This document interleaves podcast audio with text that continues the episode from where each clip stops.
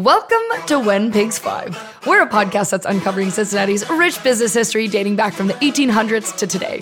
We talk to companies to learn the ups and the downs of entrepreneurship, what it takes to grow a successful business, and to simply prost to future innovation. I'm one of your co hosts, Ali Martin.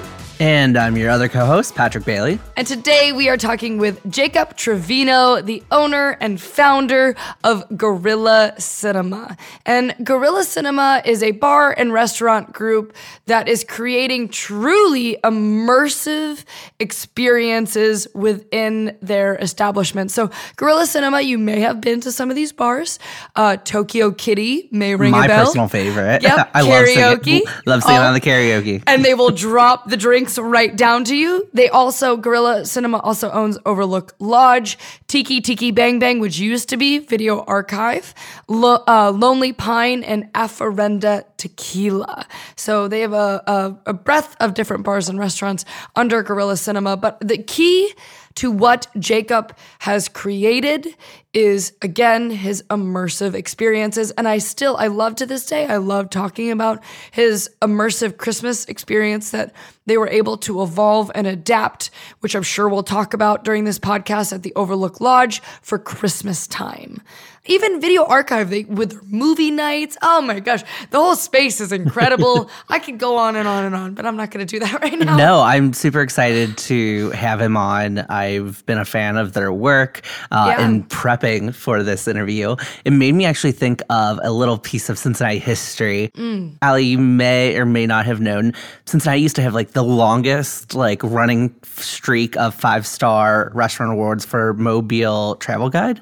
I did not know that. Yeah, it was uh, that honor was bestowed on the Maisonette, which unfortunately closed in 2005. But that level of service was white glove service. So speaking of experiences, people would go in and you basically didn't have to lift a finger. You know, you're pr- practically it mm. was being fed by fed by people. But you know, it made me think, hey, they there was an experiential aspect to that dining experience, but clearly, you know, Guerrilla mm. Cinema has taken experience of going out and eating to a whole nother level. eating and drinking. Jacob is such a visionary guy and he's bringing an element though of storytelling that you don't necessarily because he's a big movie buff and i'm sure he'll probably talk about this a little bit but he's a huge movie buff. So bringing the element of story into a bar and a restaurant and experience is really fascinating to me. And it's not only creating a wonderful cocktail or a wonderful meal it's also evolving a physical space. And uh, he he's pretty top notch at that. So So let's bring him in. Let's do it. Okay, this is so great. Okay, Jacob, welcome to the podcast. We are so excited to have you. To give a little bit of context, because I'm sure that this is going to come up into conversation because you just mentioned this. We're recording this at uh, 8 o'clock on a Sunday. So, It is Uh, Sunday, not just any Sunday. Yes. The daylight saving Sunday. yes. So we've all had like an extra hour ish. Like the sun set like four hours ago. It's like the Arctic North outside. Like it might as well like we might as well be recording this like in a different timeline altogether because this day doesn't really exist. And the It- Bengals everyone- just lost. No, we just got yeah. Yeah. we just got destroyed. You're drinking tequila. I'm drinking bourbon. We just Yeah. ha- we're either crying in our sorrows from this Bengals loss. I don't know what it is. Patrick, you're gonna have to mediate this entire conversation. I'll, I'll help. but truly, no, no, no, Jacob. Thank, we are so excited to have you on. You're you, what you have been able to produce with Guerrilla Cinema, I think, is so unique to the city. And we've had the chance to talk about this. Even what was this two weeks ago at Alchemy Fest. And to give context, Alchemy Fest was a wonderful cocktail competition, and you had someone representing Tiki Tiki Bang Bang, and you have four or five bars within Guerrilla Cinema, but you are such a visionary of what you want to create in a space and creating experiences for people when they walk into a bar. So I want to backtrack to the beginning of Guerrilla Cinema. So let's kind of talk about how you decided to pursue this path and this career. Sure.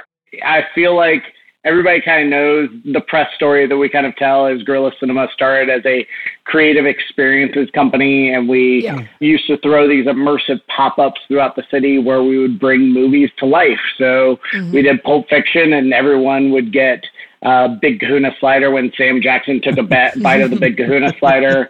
We did Footloose where we invited um, a dance troupe to dance live in the audience every time there was a dance live on screen. Yeah. And then we, uh, yeah, we sent people on a real life treasure hunt through Cincinnati and Newport when we showed the Goonies. We yeah. turned the pavilion at Washington Park into the Up House. We have brought the Sanderson sisters back to life with Hocus Pocus. It, oh. it started as really just our love of movies and how do we create unique experiences for people and how do we bring these stories off the screen to life. Since then, it's kind of evolved into bars and restaurants, and a lot of it has gotten away from other people's stories and kind of telling our own original stories and mm. finding that next chapter of how do we make the world a little bit more magical and a little bit more surreal. So through uh, lots of different uh, experiences and Disney World for adults.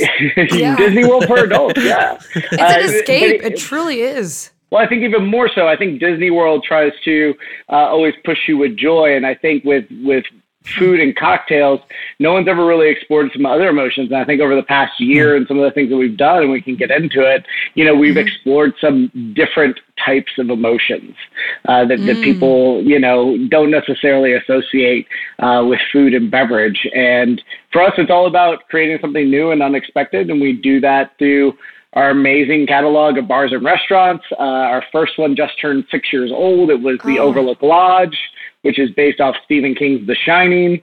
Our second bar just turned five. It started as the Video Archive.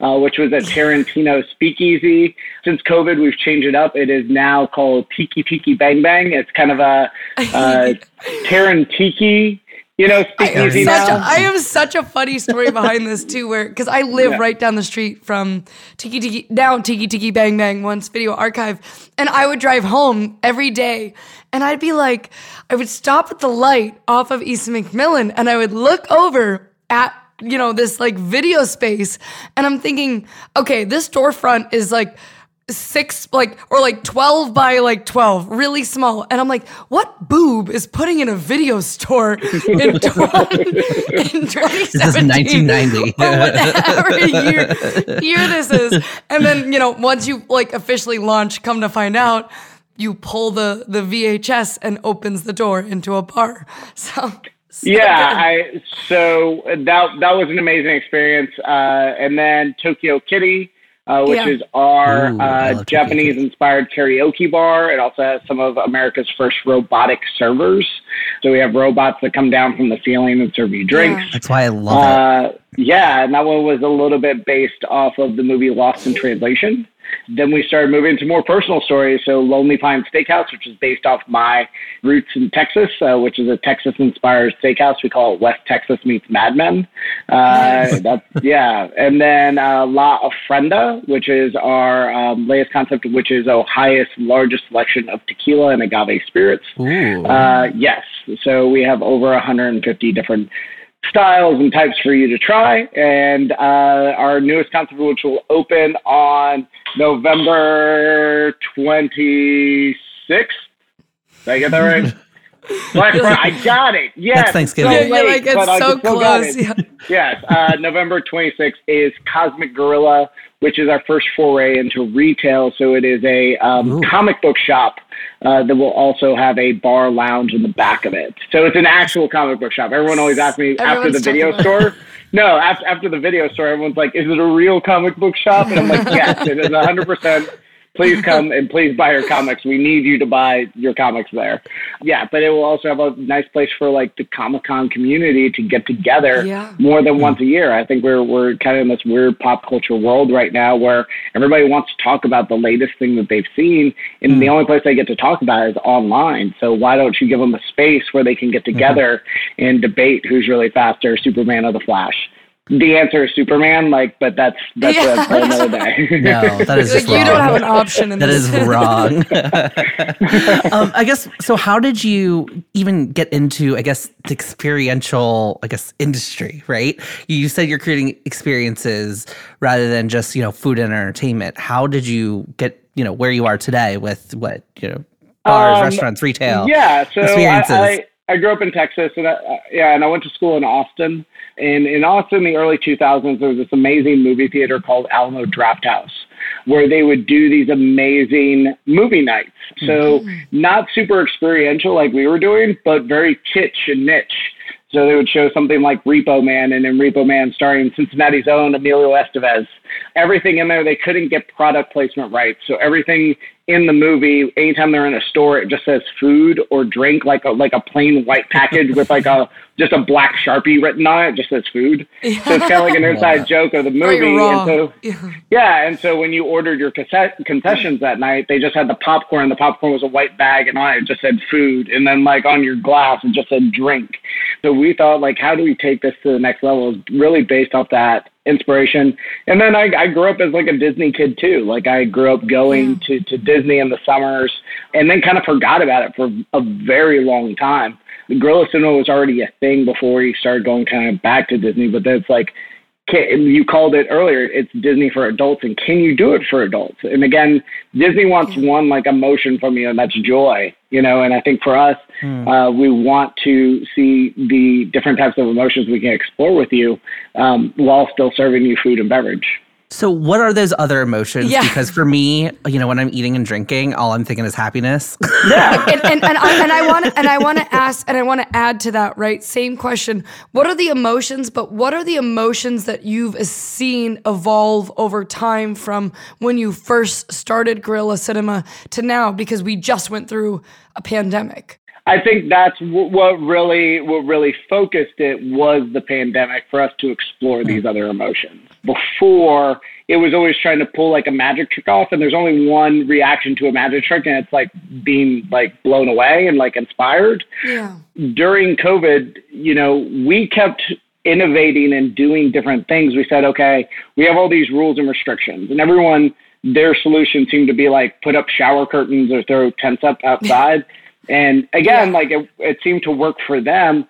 To me, we wanted to do something a little personal. Also, I was going through just as a business owner during that time so much like I felt like despair and like mm, you know yeah, yeah. kind of kind of being lost which i'm sure a lot of business owners did and just maybe a mm-hmm. lot of us in general did and I thought instead of leaning away from that and making people escape, why don't we lean into that solitude? Why don't we lean into mm-hmm. that that kind of unknown? So we did. So we started doing these pop ups that were like for ten people at a time.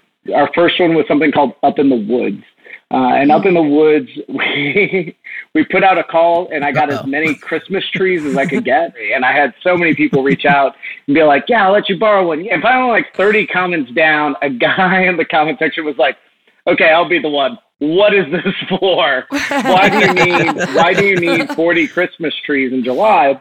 And what we ended up doing was we created the woods inside and yeah. um, we were able to create some hyper realism to to cocktails, and we basically told this story of this guy that goes out in the woods and kind of is.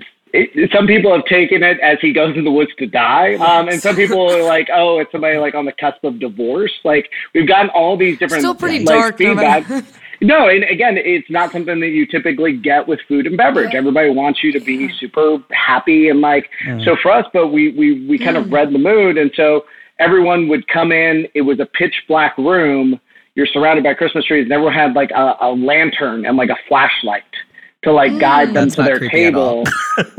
no, and, and, again, like we we used a lot of like musical cues and things like that, mm. and the music was soft and somber and we, we played songs that talked about loneliness we talked songs about wanting to be connected to other people which is something that i mm. feel like we all really felt during that time and then we served you four cocktails and like four light bites and the room kind of came to life with projections and lighting mm-hmm. effects and mm-hmm. and different things to kind of tell the story as as we went through it and people left you know, very emotionally impacted by it. And then we mm-hmm. kept doing them. So, so then we kept telling these other really small stories to say, mm-hmm. you know, sometimes the object of a bar that most people think is, let's get 100 people in here. Let's get 200 people in here. Yeah. And I think Guerrilla Cinema in the last year, it's like, how do we create really amazing experiences for 10 people?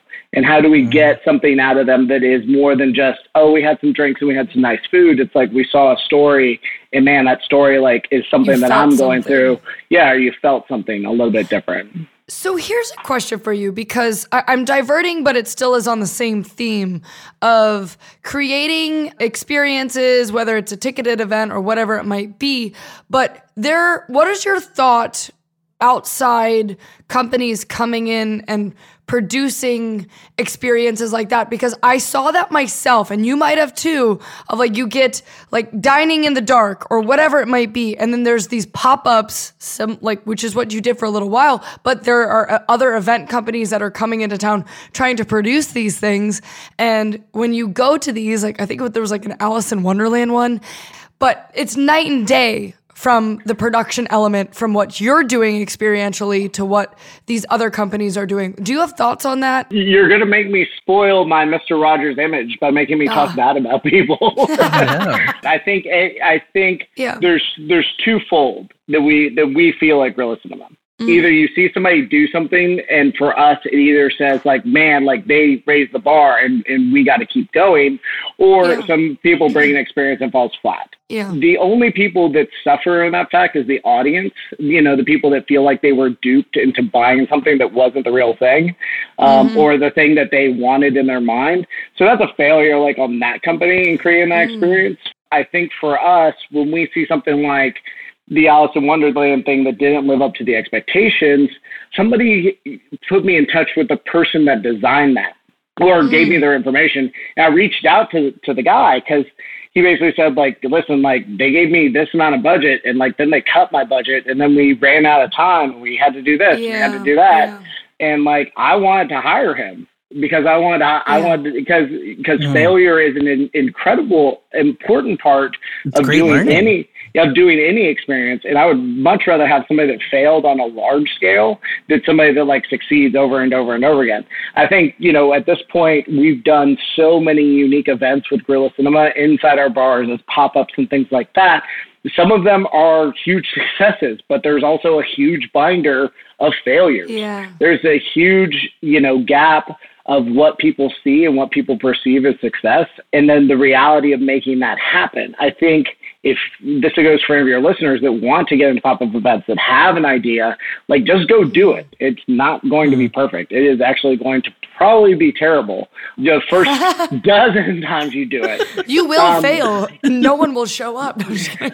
Y- yes, yeah. I mean, we've done tons of events where no one showed up. No, I'm gonna tell you this. Like, uh, I'll probably get in trouble for this. Uh, Like, let's see. You Um, don't have to say. no, I don't. So, so we're actually coming off of like kind of a little bit of a failure like this past week, and it kind of like kicked me in the balls a little bit. Oh no. So we uh, always try to pro- project wonder, and so we had all these events last weekend for Halloween because it felt like the first Halloween back in like two Yeah. years, Yeah. and and there was so a lot we, going on. there was a lot going on and that Yeah. was it is we tried to like stack events on events on events and 95% of them were amazing. Like we had the crowds that we wanted. We had everyone showing up. The you know we had stories that we were telling. You know one was like a lovecraft country thing at at, at uh tiki uh, with a with a pop-up chef that was doing caribbean food. It was really fun we had parties to celebrate the six year of Overlook anniversary. We had La Ofrenda's like first Latin night. We had Oh, nice. and we do a we Love did a. New Orleans like voodoo party, like voodoo dinner with Tanqueray. And then, but I was leading up to Sunday because I wanted to do this one thing. I wanted to do it for five years, and I built it up too much in my head. Oh, Is no. I, No. well, yeah. So I always want to do like a secret show, like oh my god, they got this person, X person, to like come in mm. and play this small intimate show. So we kept like teasing out at the, that the Overlook on Halloween was going to have this secret uh-huh. performer, secret performer. We're only Yeah. going to let so many people in. We're only like, you better show up early. You better get there early because that's going to be the surprise performer. And we're like, this is going to just crush. because we got Jaret Reddick from Bowling for Soup to come. Oh my And it was yes. what? Like what? and Allie over here is like, what? and so and so we open the door and like there's four people waiting outside. oh no. They're like, okay, Oh all did right, your heart I shouldn't did your heart just sink? so you, you can see where this is going. It's like we open the door. It's like an hour before he's going to go on, and his like manager comes over.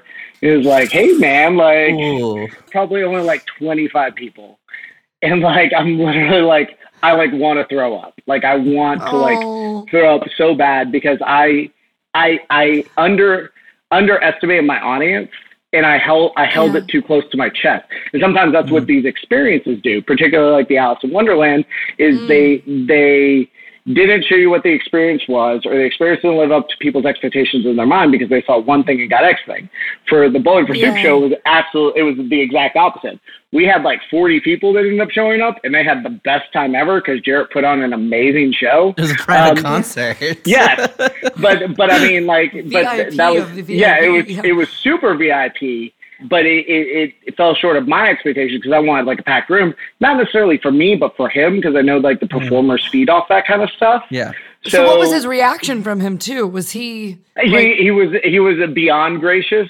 As soon as he started playing, I started drinking like very heavily because I was like, like at one at one point I just looked over and just I was like, I'm gonna throw up. Like I'm gonna throw up from like anxiety because like Oh I've, I've messed this up. And again, you mess up and that's okay because then Monday, Tuesday, Wednesday of last week we celebrated Dia de los Muertos at La Ofrenda with a pop up Yeah. experience we called uh, Muerte es Vida and it was a Hmm. small, intimate thing um, where the whole room was lit by candles, and we brought in, you know, a thousand dollars worth of flowers and props and things like that, and we cooked in front of people. We made intricate things, and it was sold out, and everyone that went to that experience had an amazing, amazing time, and that's what it's about. It's Sunday night we had bowling for soup, and it didn't go so great. And then Dust the next three and keep going. days, well, that's what, so, so it says like on to Cincinnati. So I think for, for us is these companies that, again, when you fail this mark, hopefully you listen to your audience and you do it better the next time.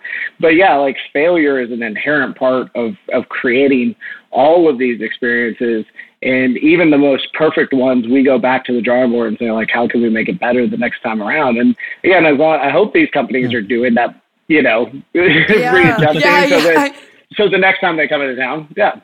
So while we're exploring negative emotions, um, what would Yeah. you say is like your biggest failure to date, and what did you learn from it? Oh Jesus Christ! Hold on, I gotta take. I think like gotta after a big after swig I was this. crying in my soup, I had a bowl of tears. That's fine. Let's just get them out the Um, negative I'm- stuff out Yeah, of I'm way. actually I'm actually going to do a, a plug for the bar and restaurant expo that I'm going to that I will be speaking at this March. So the name of the talk is called "The Anatomy of Failure."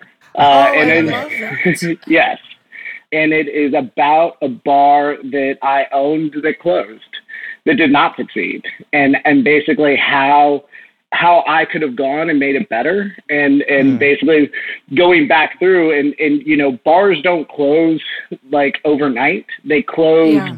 on a slow, gradual thing. You you miss certain. Points or you miss certain things that you should have seen in the beginning. On a long enough timeline, you can correct those things. Uh, for us, we ran into the wall that was COVID. So while we were on trend to fix it, it just Yeah. couldn't support. It couldn't support itself through COVID. So we, so we ended up having to close it. So, that that's my biggest failure. It was a bar called Golden Sparrow.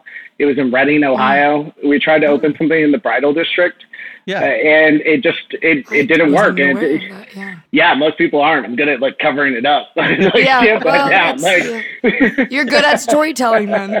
So what did you? I guess what did you learn from that then? um, I learned that don't do passion, uh, don't do projects that you're not absolutely passionate about. Mm. Pre-COVID, Guerrilla Cinema was growing at a pace that I don't think was sustainable, and it wasn't sustainable not because we're growing at such a fast rate. It was, and even now we had a hundred employees pre-COVID, and I would say a majority of them were people that have been with us two and three years. And so you're constantly trying to give those people trajectory to grow. And so mm-hmm. we thought that if we bought this bar in Reading and kind of rebranded and like bar rescued it a little bit, we could balance our books. That that that as salaries and, and back end and administrative things were going up and up and up. That if we just got this bar and it made a few bucks, like cool, we'll like be able to do it. We're like, it's in the bridal district. Reading has the nation's largest bridal district. People flying from around the country. If we That's do so just something cool. random. Yeah, like if we just do something that, that, that resonates with the brides, we will do fine we did something that resonated with the brides, and we did not do something that resonated well with the residents of Reading, Ohio. Again, it, it, on a long enough timeline, we would have figured out where where it, it wasn't working, and you would be able to correct it. I think it's one of Like those you things said, that COVID. yeah, and then COVID hit us like a steel truck, and we had already kind of bled, and so it's kind of one of those things where we got to have the opportunity to to walk away from it pretty Mm-hmm. unscathed as a company to basically say like, yeah, we lost we lost a hundred thousand dollars, but like that's like. Yeah. I, I hate I, like that almost makes me sick. Like if I could go back Yeah. to like eighteen year old stuff, I'd be like, You're like back to bowling. Yeah. one day you will you will lose a hundred thousand dollars and no one will show up to a bowling for soup concert that you throw. Like I'd be like, oh god, like Just stab me in the heart right now. I'd be like, get away from me, ghost of Christmas future, get away. Maybe maybe that's your pop up for this year for for the holidays. Possibly, yes. So how do you think that you're, you know, you've maintained, I guess, your successes then? Because most of the time the, you know, restaurant, bar, you know, experience industry, you know, there's not really a high success rate. What is it like two thirds mer- make barely make it past like year three or I don't know what the statistic is. You probably know this better than me. But you know, it's not a high success rate. So how do you think you've defied that? If you ran every day for a year, would you consider yourself successful? Yes. Uh, yes, because I hate running. Yes. yes. Yeah. if, if, if you did something that you loved, absolutely loved, and poured your heart into for three years, would you consider yourself successful? yeah.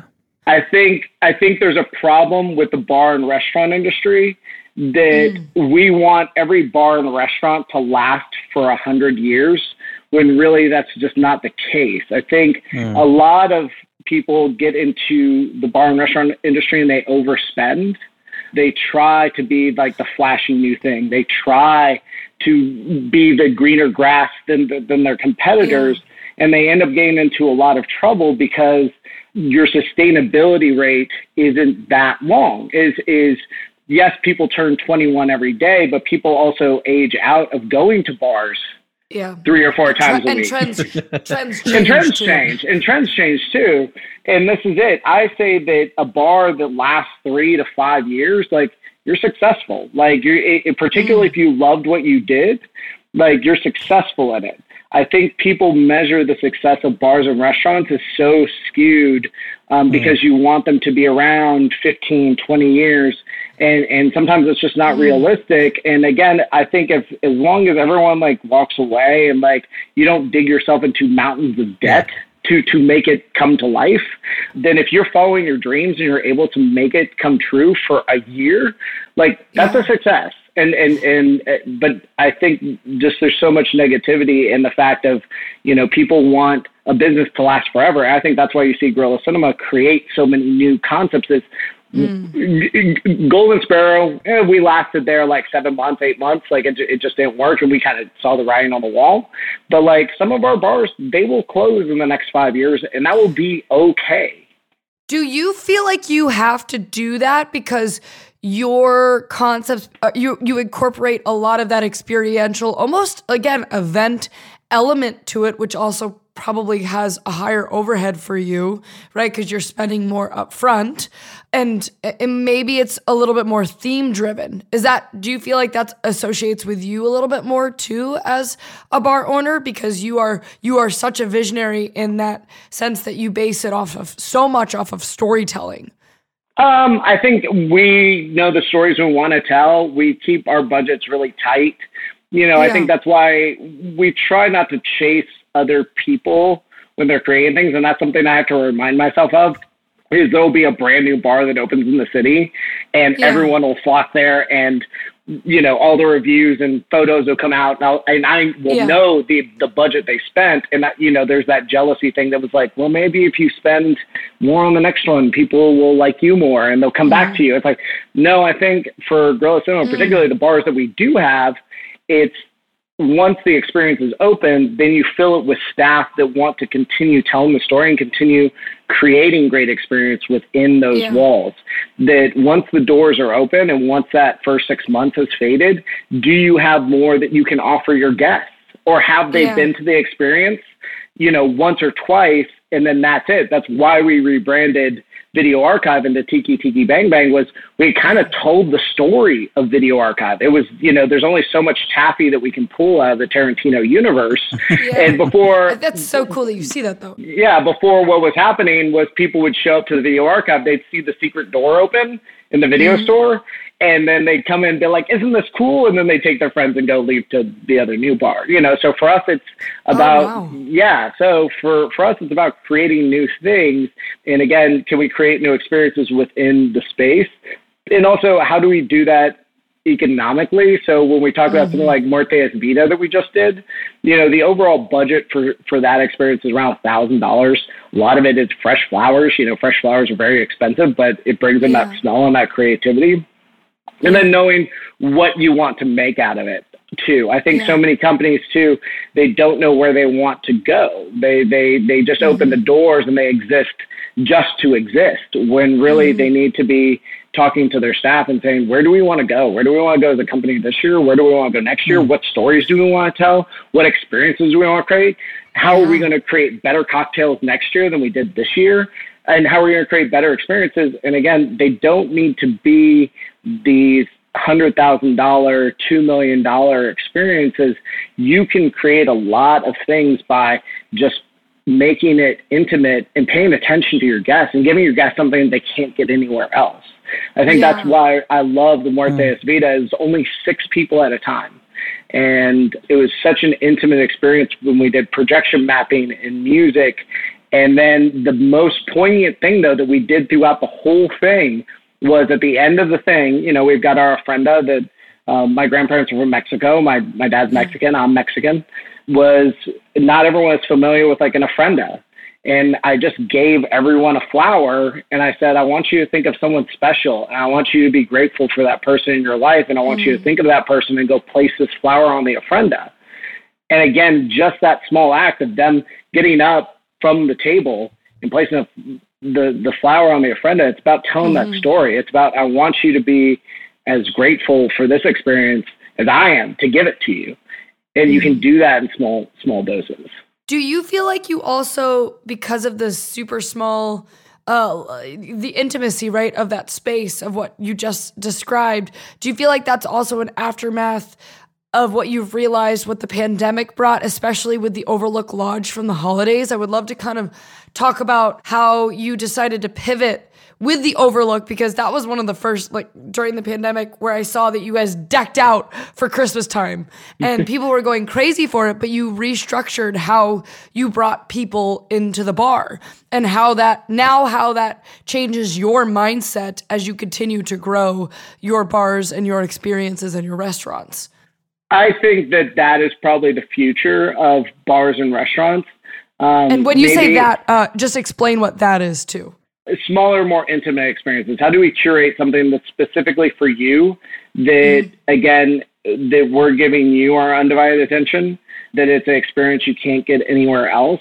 Because you were Um, having people reserving spots. Yes, and yeah, like and- putting yourself back into the pandemic, you couldn't just you you could go to a bar and hope that you get a seat, but there was no guaranteed. But you decided online to say you could have X like two to however many people, but this is your time slot. Yeah, uh, I think Yeah. that we we still kind of lean into that with with our experiences, and we're going back to that again because it provides a better experience. So for what she's kind of talking about is for the past five years, we've done something at the Overlook Lodge called Miracle. This uh, collaboration that we have with a, a beverageware company called Cocktail Kingdom. So they make glassware. Yeah. So they make these amazing Christmas glasses So in order to kind of showcase their glassware and be kind of a pop-up shop for their glassware, we create this immersive Christmas holiday experience. For the four years pre-COVID, we would have like a line down the street. It would be an yeah. hour and a half wait to get into the bar because it's like Christmas exploded in the bar. I mean, yeah. every it single was, surface that you can touch. Stunning. Yes. Yeah. So, I mean, it's, uh, you know, 10,000 feet of light in a thousand foot space, gingerbread houses that you can sit in, like all kinds of things. And so we have been doing that pre COVID, and we knew that if we tried to do it the way that we had always done it, um, yeah. which is, okay, let's see how packed we can make this bar. Let's you, see, you, you know, you, we couldn't, one, because we had the restrictions of, of, of six feet of distance Two, we knew that that wasn't going to give people a good experience.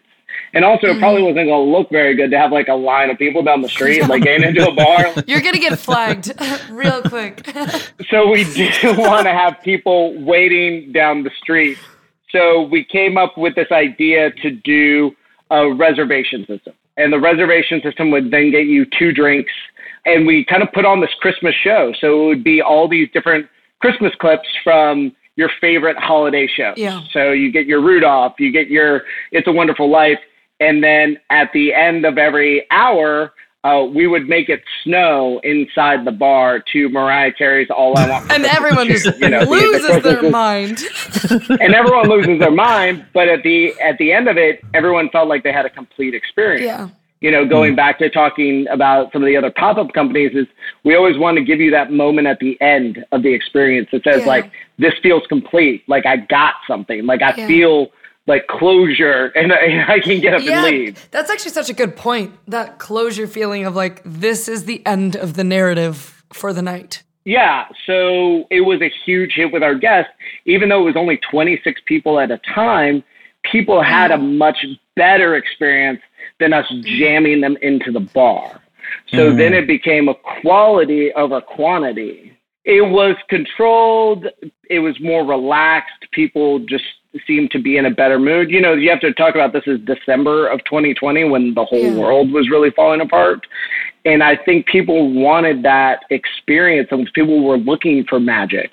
People were looking mm-hmm. for something to do. And if you could make them feel safe yeah. If you could make them feel special for even an hour, I think there was a lot of emotion like in that room that mm-hmm. people really and we had people that would like buy a ticket and then come back again and buy more tickets and bring their friends and yeah. and we had people that bought came through three or four times to see the experience throughout the season and for us we said you know this is better than trying to see how many dollars can we wrangle out of people during the mm. holidays mm-hmm. by creating a long line and packing them in is to say no let's give people something special and i think you, when you talk about like the mm. success of like how do you last forever like i think that's really how you last forever is again by doing special things for your guests and making sure that your focus is always on that and I think over over the years we have become a part of people's holiday tradition in Cincinnati. Is mm-hmm. there's was a Festival of the Lights? Yeah. There yeah, the is zoo. the ice rink on Fountain Square. yeah. Yep. And then and then hopefully there's Miracle at the Overlook Lodge. Yeah. And we're adding a new experience this year um, because we know that there's the people out there that will never buy tickets. That will yeah. like be like, I yeah. don't understand tickets what do you mean I can't like just, stop into a bar and have a drink? Like yeah, I don't get You this. beat me to my question so, of who is your audience. Yeah. So um, over at Tiki Tiki Bang Bang, we're creating a separate experience called Sippin' Santa, Ooh. and the story is Santa crash lands on the island, and all of his magical toys pop out of the boxes and create this winter wonderland on this desert island. That one will be pop in. You'll be able to just walk in and cool. walk up and then that way, hopefully, people that don't want to plan ahead still have the option to get that holiday magic. Um, but we have so much fun doing Miracle that we knew that now that things are getting back mm. to hopefully normal, that we can create a separate holiday experience and, and keep keep the holiday magic growing. So, what else have you learned, I guess, from the pandemic besides you know doing these smaller, more intimate experiences? And you kind of said this smaller more intimate experiences are kind of where the industry is going. You know, what else have you learned that you foresee the industry continuing to do post pandemic? Um, that's a really interesting question. I I wrote this thing during the height of the pandemic that was like this very Nostradamus like it's the summer of it's the summer of 2021 and this is where all your bars are going to be. Uh, a lot of, a lot of those predictions came true. Like, mm. yeah, like I nailed it. Um, because mostly things aren't going to change very much. Mm. Um, I think for as much as people are going to try to lean on experience, as you can see with the labor market right now, like your local bars and restaurants are having a hard time hiring people. Our big thing that we that we were doing pre-pandemic that we're still doing now is investing in our people, making sure that people find the bar and restaurant industry attractive. Mm. And I think the way that you do that is by providing creative outlets and providing stable wages for your staff. Yeah. So it is not, I came in and I worked for five bucks and I made 20 bucks worth of tips. How am I going to pay my rent? I think if you can provide stability to your staff, you can provide good experience. And then from there, you get to be creative in that order. Are you paying like a low minimum three, five dollars? Like you see has, no. uh, okay, yeah, just making sure. No, so yeah, so we do something um, that is a little bit new. There's an article that just came out that I wrote. It is about wage stability. Mm-hmm. We do something that we call an employee threshold equation. So we take the median income of Cincinnati and basically say no one will make below this median income. What is the median? And the income? way that you eh, are you it's about thirty thousand dollars. Okay. Yeah, so so that no one will make less than thirty thousand yeah. dollars if they work for me. Yeah. The way that we do that is through tips but then we bonus out. So thirty thousand dollars in tips, thirty thousand dollars a year works out to about six hundred dollars in tips per week. Mm. So if a bartender only makes four hundred in a week, I then bonus them the two hundred. Mm. If a bartender makes seven hundred in a week, we're we're fine. We're we're you know no money is exchanged. Like they're just good. So I am bonusing out when the market is falling short, so that at the end of the year, my bartenders all know I don't know where the top is, but I at least know where the bottom is. I know that mm. I'm not making less than thirty thousand a year. Yeah. And then we provide healthcare and PTO and things like that as well. So for, for us, it's about really, really stable, stabilizing, stabilizing those wages. So, do you think the reason for the labor issues that we have right now is lack of wages, lack of benefits? The, so, so I, so I call myself Nostradamus. That's the one yeah. thing I can't see. That is such a complicated question, and that's a question for probably. It sounds like what you're kind of hedging though on with what you're doing with your company. I don't even think it's hedging. I think it's the right thing. I think mm. when we got shook by COVID, so many of us got plunged into the unknown, myself included, that it, you know, and also our employees had to go to unemployment, mm. and unemployment said, you make $5 a month, or you make $5 an hour like here's 150 bucks to live on on unemployment. So we said like if this ever were to happen again, how can we provide mm. documentation mm. to say like no, our, all of our people make a salary basically. You need to pay them a decent amount. Or so that this ever happens again, hopefully they have savings and they have built up and they're not living so paycheck to paycheck and they can build and have dreams and things like that.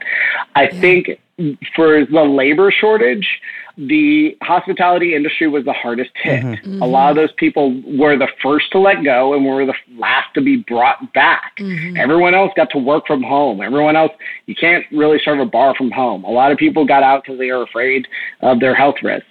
Also, people just age out of the bar and restaurant industry. People yeah. view it as transitionary work, as that they are working towards something mm-hmm. while they're in school or working towards something while they're doing this. Mm-hmm. Yeah. No, a lot of my ex-employees became real estate agents.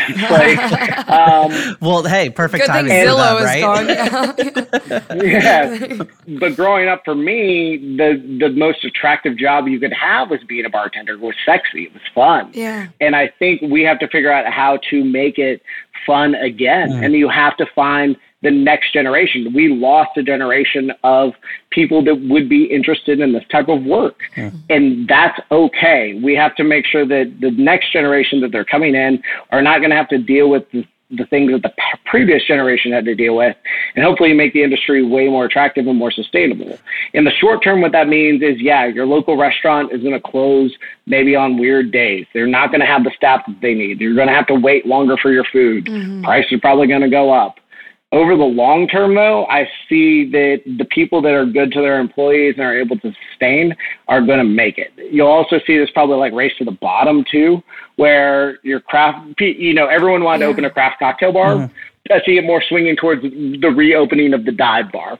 Ooh. As more people will will do that because you don't have to pay those Yeah. people very well, at least in their mind. Do you you know somebody that just pops open beers and isn't creating things? You think, okay, well, I can pay them five dollars. I don't think that. Yeah. I think all people should make a living wage, but I think that those are the bars that you're seeing be very successful right now are bars with very little frills um, because No there, there's this there's this pendulum. Yeah, there's no overhead. So everything in the the bar and restaurant industry is cyclical. Mm-hmm. Yeah. yeah. I think that probably in the next three or four years, you'll have people that will run to the end of their lease Yeah. and be like, I, I'm tired of doing this. I'm gonna get out. Even for us, we see a future that is probably larger than the bar and restaurant industry. We we want to appeal to a broader audience. Mm-hmm. So I think that's what you're gonna see from Guerrilla Cinema in the next few years. Is we have been very focused on bars and we've been mm. very focused on restaurants and high end stuff. I think we want to bring that kind of high end level, but we mm-hmm. want to do it bigger and for families. So I think the next few things that you come that come out of the Guerrilla Cinema universe may be a little bit more um, experiential, but I think you're going to see us widen widen the tent and widen the audience and try to go after. Um, What do you mean by somebody, that? I, I laughed at somebody the other day because I was like. It, it means I want to get you cradle to grave. It means I want to get you well. it means and, and, and but again, like when we look at Cosmic Gorilla and we look at Findlay Market, you know, there's nothing down there for families. Um, It's gonna be a funeral home You can, pre- presented by yeah, Guerrilla exactly. Cinema. The Guerrilla Cinema funeral. Could you imagine experience, Oh. experiential funeral? No. Like, let us No. bring. Yeah, I, I experienced that in college. There was a funeral house that was changed into a party house, so I can give you some tips on that one. I think I think for us, our big thing is uh, again realizing that you don't have to just serve alcohol mm-hmm. um, to create experience. so, is that the future of bars and restaurants in general, or is that just for guerrilla Cinema? You think? No, that's guerrilla Cinema's future. Yeah. I think that's that's that's something that's that's up our sleeves. Yeah. So I think I think Cosmic Gorilla marks the first step into a schema where we're doing mm. experiential retail, mm-hmm. which really hasn't existed in the city, and particularly the comic book era. Like every comic book shop uh, in this country looks very similar. I mm-hmm. know this because we went to like over like 40 comic book shops across the country doing research for this Yeah. is they're all like white boxes, fluorescent lighting. These are the most exciting stories that like of our lifetimes. Hmm. The experience of shopping for them should be fun and experiential mm-hmm. too. It shouldn't just be come in, here's a white box, dig for the comic you want.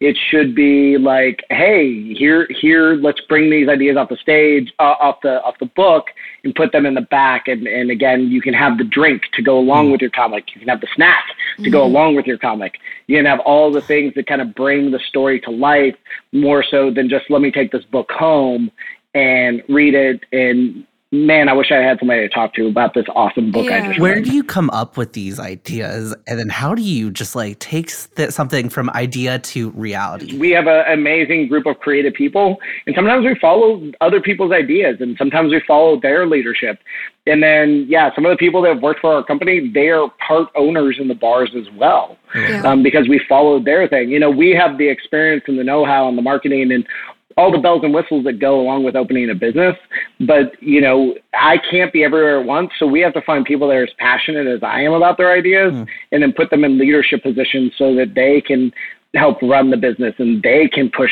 the, the bar forward. So for, for us, it is, yeah. And I, but I think that's also what gets a lot of the people that work for me up every day mm-hmm. is knowing that we're going to go off and who knows what we're going to create. It's also it's I feel just bad for the people that are just like, oh, I like Yeah. I gotta go create another bar. like it's like, yeah, well, who like we we we we're opening a comic book shop. It has a bar element to it, but we don't know what tomorrow's going to bring. We have so many stories that are up on the wall that we have already written that just need to get pulled down. Mm-hmm. And really, it's about time and it's about money. It's about really, really creating that experience. So, what makes this is like I feel to like if you're at home drinking along to this podcast, anytime I've said experience, this is you take a drink. like sign. Because I Do feel not like drive. it's like Do it's not like the drive. it's like the buzzword. Do you of the feel day. the, the, the snowflakes falling on your face while Mariah Carey is singing to you right now? Because you should. Take a drink. Sip on that. So this is like going back to the basics of like what creates a successful launch of a bar? Like, right, you you have this idea, you're building it out, and November 26th is right around the corner. What do you do? How, as a bar owner, do you make it successful? How do you make it a hit?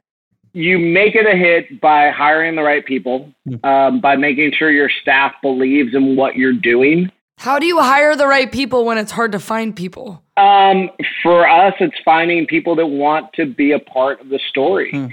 I, I did an interview with somebody this past week, and even though they didn't come work for me, I could see the I could see the conflict in their eyes. So it was this person we interviewed to be a bar manager for Cosmic Gorilla and we're on like their their third interview and they basically say like oh I, I got this i got this job offer you know and they told me the amount of money they were getting paid i was like whew. uh, you, Can't do, compete. you do realize like no it does i was like you do realize this is like a comic book shop right Yeah. like this is like Yeah. this is not a hotel i was like listen i can't compete with that dollar Yeah. amount but i can compete with i can tell you you're going to come to work every day knowing that I'll listen to your ideas, know that I will help you create the experiences that you want to create with inside the space. And hopefully it won't be too stressful. It's always a little stressful, Yeah. but at the end of the day that we're going to create something that we're both proud of and you won't feel like you were exploited for it. Yeah. I think anybody will show up and work for a paycheck. I think it's very hard to find people that will, will come and work and, and be mm. part of the creative experience. So that's what we really look for. And the conflict with this person was I know that they wanted they even they told me this. They're like, I just want to get my foot in the door with you. And I know Yeah. that this is the way for me to get my foot in the door because I know that if we start here we can go do other things.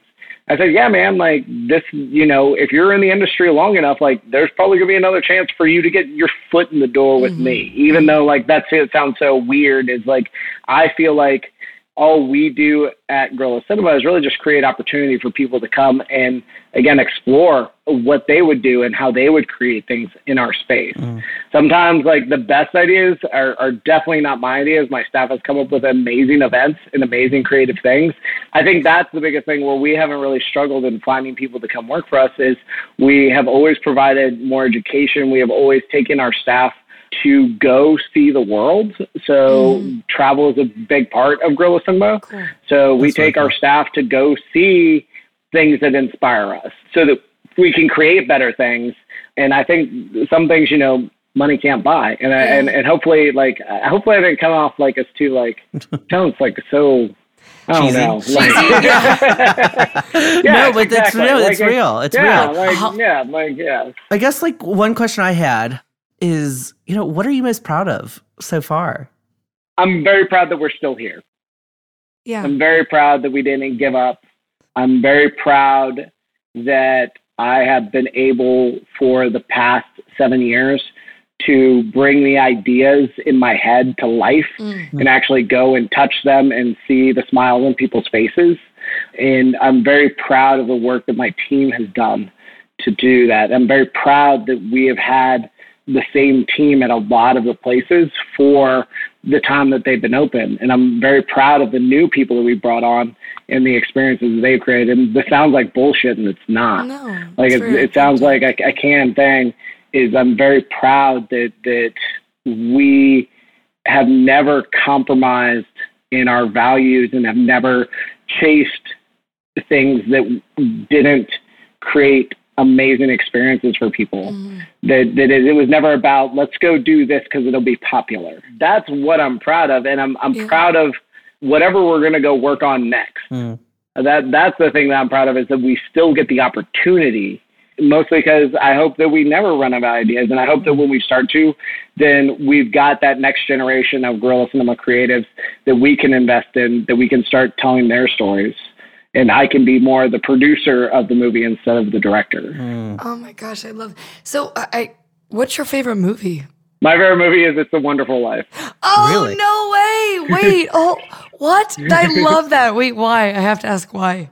because everybody wants their life to mean something and i think it shows that no matter what you do in your life, all the people that you can touch, and how many people rely on you. And I think, it, particularly after having a bad year or something like that, I'll, I'll, I'll watch mm. It's a Wonderful Life, and I'll feel okay about the decisions we made because of all the friends and mm. family and, and people that, that truly have supported me. And again, sometimes things don't work out the way you want them to, but as long as you have friends and people that you can count on, like no man is poor who has friends. Oh my on that jacob trevino I, know that you have you have made an impact on this city just by saying yes. that too. i guess my last question ali and jacob yes. jacob you made it like ali said you made an impact on the city what do you think the city can be doing better in order to support entrepreneurs like yourself i think there needs to be more capital for startups i think there needs to be more incubation tanks mm-hmm. for food and restaurant to have more blank space for people to come in for a month or two to try out their idea before they go and jump in mm. and spend $300 and beg for savings. I think there needs to be more vocational education. I know that's something that we as uh, entrepreneurs, uh, you know, we're extremely busy, but that's something that I wish I could contribute more is let me teach you how to bartend. And I don't even care if you work for me. Just here's a skill. Like now you can go do this yeah. anywhere. Yeah. I think that sort of motivation and incentive uh, can fuel mm-hmm. things. And I think the biggest thing is, again, I'm so glad to be on this podcast. I'm so fortunate that you guys want to talk to me, but I'm hoping that, that there's somebody else that's behind me. I hope there's somebody chasing me down.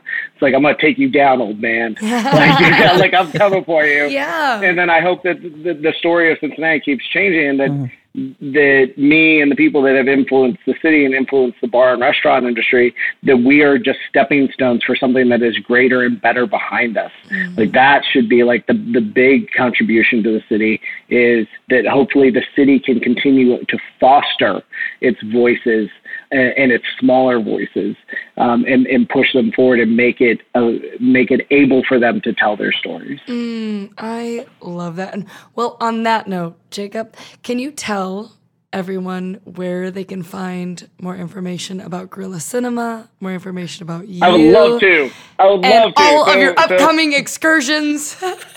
so uh, you can go to first GuerrillaCinemaPresents.com. You can find all the bars and restaurants there uh, on the website. You can follow me personally on my Instagram, Jake Should Instagram. Follow along with that. Um, I'm a huge Disney fanatic.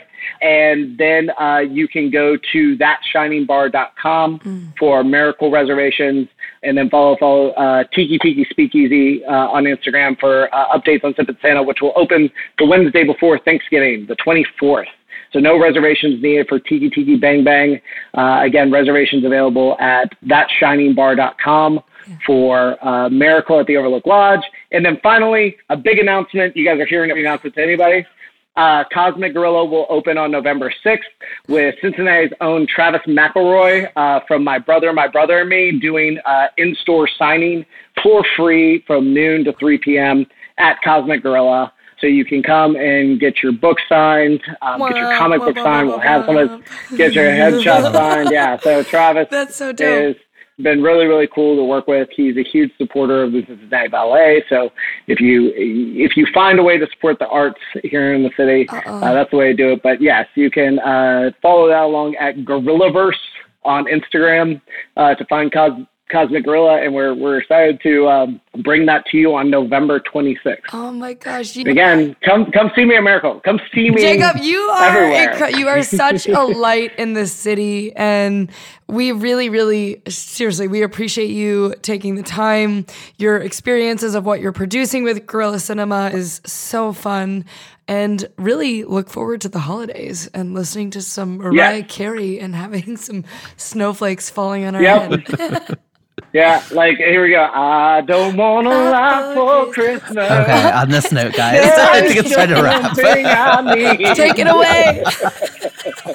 I don't care about, about the, present underneath the Christmas. Underneath the Christmas I hope our sound audio engineer, you know, cuts uh, see you uh, during the holidays. Yeah. Thank you. Who's ready for a cocktail? I am. oh, I, I had so many more questions that I wanted to. Ask. I know we're going to have to have him come back. I, I love that. Selfishly, love that he has uh, like wonder. It's a Wonderful Life is his favorite movie. That's an emotional trigger for me too because I absolutely love, love, love that movie. It's so dynamic. It's long, but it's totally worth watching. But it, he is such a great person to give insight in regards to the industry, not only in Cincinnati, but I think just in any city because of how much he hmm. his attention to detail and him being so visionary and him being able to execute execute that vision because of how many details are involved. A lot of people should be taking notes from him. I loved that final thought that he had about what can we do better and incubation tanks i think are mm-hmm. extremely interesting. Incubation tanks incubation kitchens whatever it might be to get people to want to work in places like and work with companies like Gorilla Cinema that you are able to build a skill set to get to the level to create an experience that is through the roof mm. for a place like Tiki D Bang Bang or wherever it might be. definitely has created an experience company, not a you know restaurant, bar, retail company. Yeah. By any means, you know this is something that I think you see out in Vegas. You see this in, as we mentioned, Disney World for adults. You know, mm-hmm. this is something that you see where experiences during, you know, dining, drinking, or just in general. Those are the companies you think of, Yeah. you know, but not Cincinnati. And you know, the fact that we have this in our backyard makes me excited for the city about what is to come. And you know, I think Jacob has his sights set on building that next generation of people to do something similar. Right? He brought up the point like. A lot of people that work for him are part owners in some of these concepts and are coming up with mm-hmm. these concepts. So he's really trying to foster and grow that talent here. And so I'm excited for what's to come. But he also sounds like, which I agree with. Again, it goes back to these the, the incubation idea of he wants someone to also challenge him. So having Guerrilla Cinema is great, but who's going to be the next person to also come in and and push his creativity? That's not a part of Guerrilla Cinema. Maybe right? someone from Guerrilla Cinema is gonna, you know, spin something out and start their own thing. Ooh, planting seeds. Ooh. Hey, hey, hey! Any, anyone But in that's how, Guerrilla but that, Cinema? but that does, but that, that it, it- you say that, but that's kind of how that starts, right? So, Mm-hmm. but it's it's it it's going back to what you said. It's fostering a city and an environment that the city appreciates what he is building and what he's growing, which then hopefully inspires other people to branch out and if they have their own ideas to put their own spin on it. And so then it challenges. There's a little bit of that like competitiveness, which is healthy mm-hmm. because that that will also keep him on his toes, but also keep him creative and mm-hmm. constantly exploring. So I attest to his experiences in terms of what he does with the holidays and, and everything, because living right down the street from, you know, Tiki Tiki Bang Bang used to be Video Archive. He, it, they really do a tremendous job. I think he is hyper self aware. He knows his strengths, he knows his weaknesses. You know, he even mentioned, you know, his wife is his, Yeah. you know, kind of sounding board. And Yeah. he pitches these ideas to his wife to get feedback. I think that's like a nugget rule of thumb that any entrepreneur can do. Go talk to your mom, dad, if you or you know, siblings, friends. If you can't tell them and explain what you're doing, what like what even are you doing Yeah. right like you probably shouldn't be doing it if you can't Yeah. explain it you know on a fourth grade level right so i think that was some just real like little thing that something everybody can do and he clearly knows what he wants to do next and so i'm excited for that Next, but also uh, the integrity of what he's producing and treating his employees with respect. And I think what he does in terms of making sure that, hey, if you're working for me, you will be guaranteed at least this salary at the end of the day mm-hmm. and at the end of the year. Of course, it's it's not going to be working because the re- the the bar and restaurant industry is tough, and it might not be hundred thousand dollars a year, but mm-hmm. it still gives someone a living wage to be able to, you know, keep the lights on, but hopefully still grow themselves. And I think more people in the industry should have that mindset of mm-hmm. you you want people who care about the product and customer service and and learning and curiosity and people and being able to give people that mindset and that comfort zone. Mm-hmm. There's a little bit of a safety net there of hey if you don't hit your tips this week we're still going to compensate you appropriately I love that he does that. I guess just my one, I guess, caution for that and going in, all in on that again, it goes back to the mm-hmm. mom and pop shops. We gotta you know, I personally do not want to go back to the times of the 90s chain restaurants, but hey, TGI uh, Fridays did good to me, so. but you know, I personally love, you know, these little, you know, craft cocktail bars and craft, you know, restaurants, whatever you want to call them, right? So I think how do where's the happy medium, right? Where you're still taking care of the people and yeah. still being able to run the business effectively. And making sure people are excited to still want to work mm-hmm. with you. And I think he's but he also brings a level of creativity mm-hmm. that you don't see in a lot of other yep. bars and restaurants. Again, it's not just a classic craft cocktail spot. Mm-hmm. It's immersive.